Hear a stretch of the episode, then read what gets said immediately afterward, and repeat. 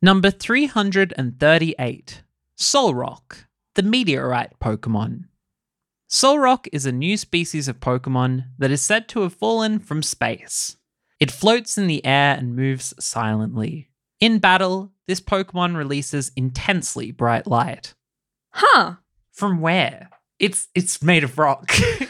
I Does- don't know. Its eyes seem to be lit up. Maybe it's like headlights. Oh. That'd be so They have a cute. low beam and a high beam. yeah, yeah, yeah. Ooh. Maybe can you see how his eyes are kind of like it's almost like the eyelids are shut over most of the eye in this picture? Yeah. Do you think they just open up and then get real? Yeah. Huh, yeah. I had imagined its whole body lighting up for whatever reason. And I was struggling a little bit with the uh physics of that, I guess. Yeah, I mean, it does kind of look like a sun. Hmm. So that makes sense. And I'm gonna ask you the question that I always ask you on this podcast. Um, would you eat this Pokemon? Absolutely. It looks exactly like an orange with maybe some spikes attached. That's a deal breaker for me. no, I would eat this Pokemon. what about you? What are your thoughts on this Pokemon? yeah, my word for this Pokemon was Beyblade. Beyblade, I- let her rip. A letter rip indeed. Um, so something not included here is that to produce the light, it actually spins around rapidly. Oh no. That I- would be producing a lot of heat. Maybe that's how it lights up, is it gets like red hot or white hot. Hmm.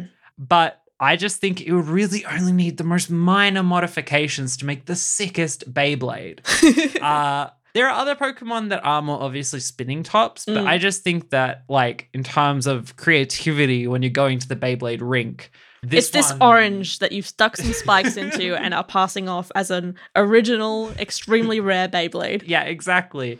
I just think like you just need to like attach a cone to the front of it and then lay it down on its face, uh, and then tell it to light up.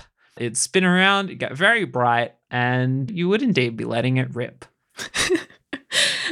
okay, fantastic. So, what score did you give to this Pokemon? Because I'm a bit surprised. Two out of five. Um, honestly, I don't really like Solrock that much.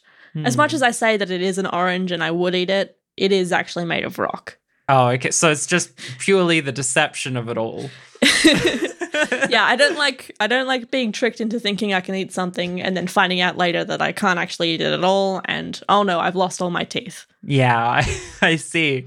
I mean, it is actually trying to look like the sun, Angie Pants, another thing that you shouldn't eat.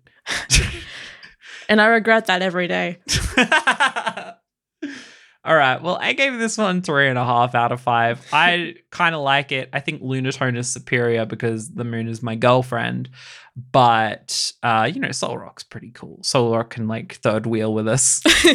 and that brings us to a total of five and a half out of 10 for Solrock. Next.